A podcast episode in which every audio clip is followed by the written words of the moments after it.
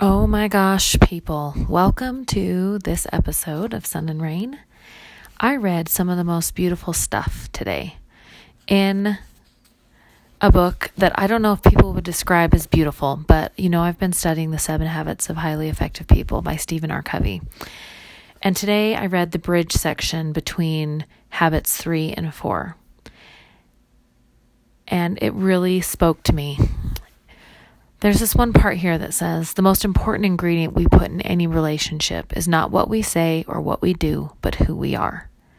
And if our words and our actions come from superficial human relations techniques rather than from our own inner core, others will sense that duplicity.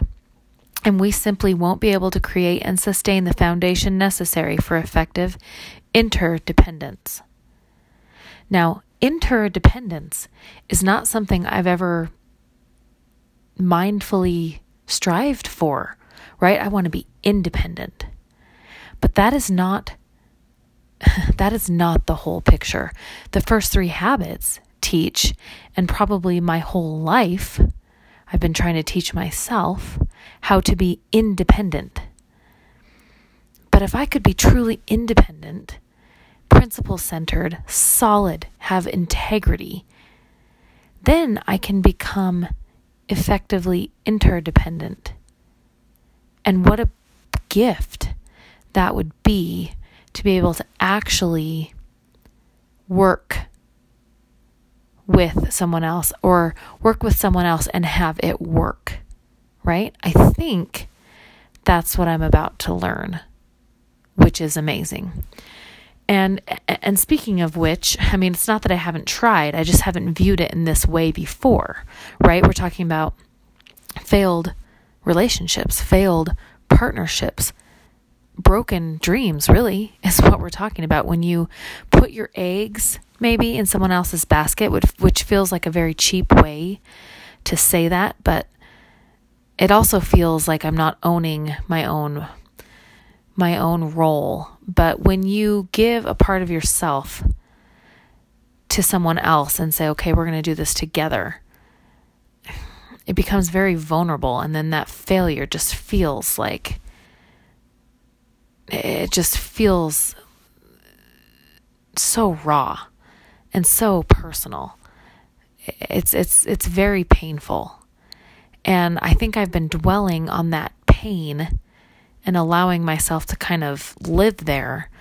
But in the very beginning of this bridge chapter between independence and interdependence, he talks about that path. And he says, as we look back and survey the terrain to determine where we've been and where we are in relationship to where we're going, we clearly see that we could not have gotten where we are without coming the way we came.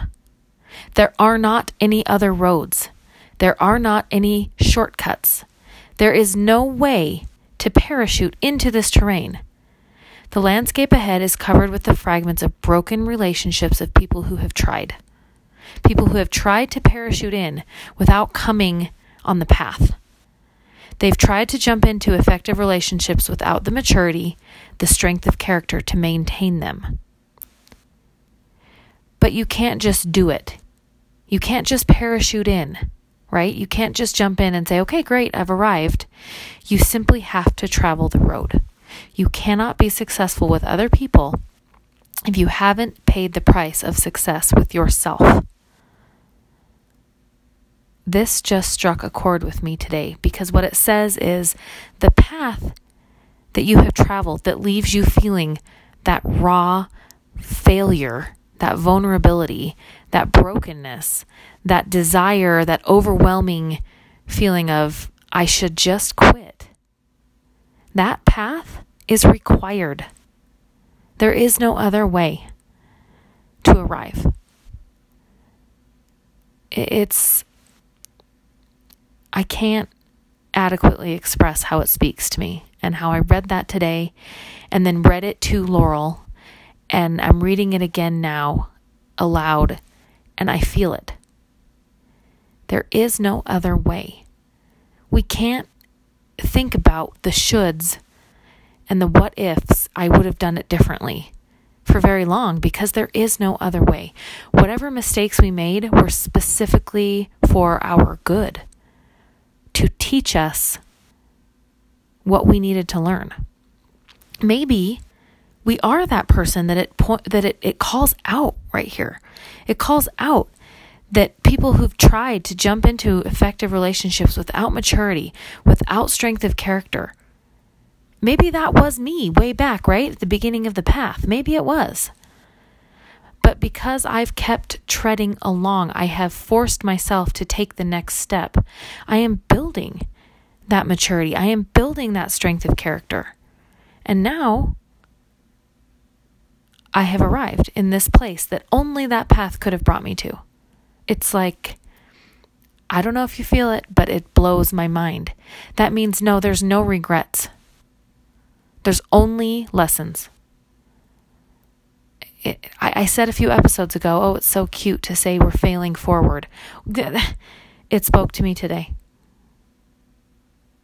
Definitely more to learn on this little tiny chapter that exists in between what came before and what's coming next. I don't know why, but it just reached out and grabbed me today and confirmed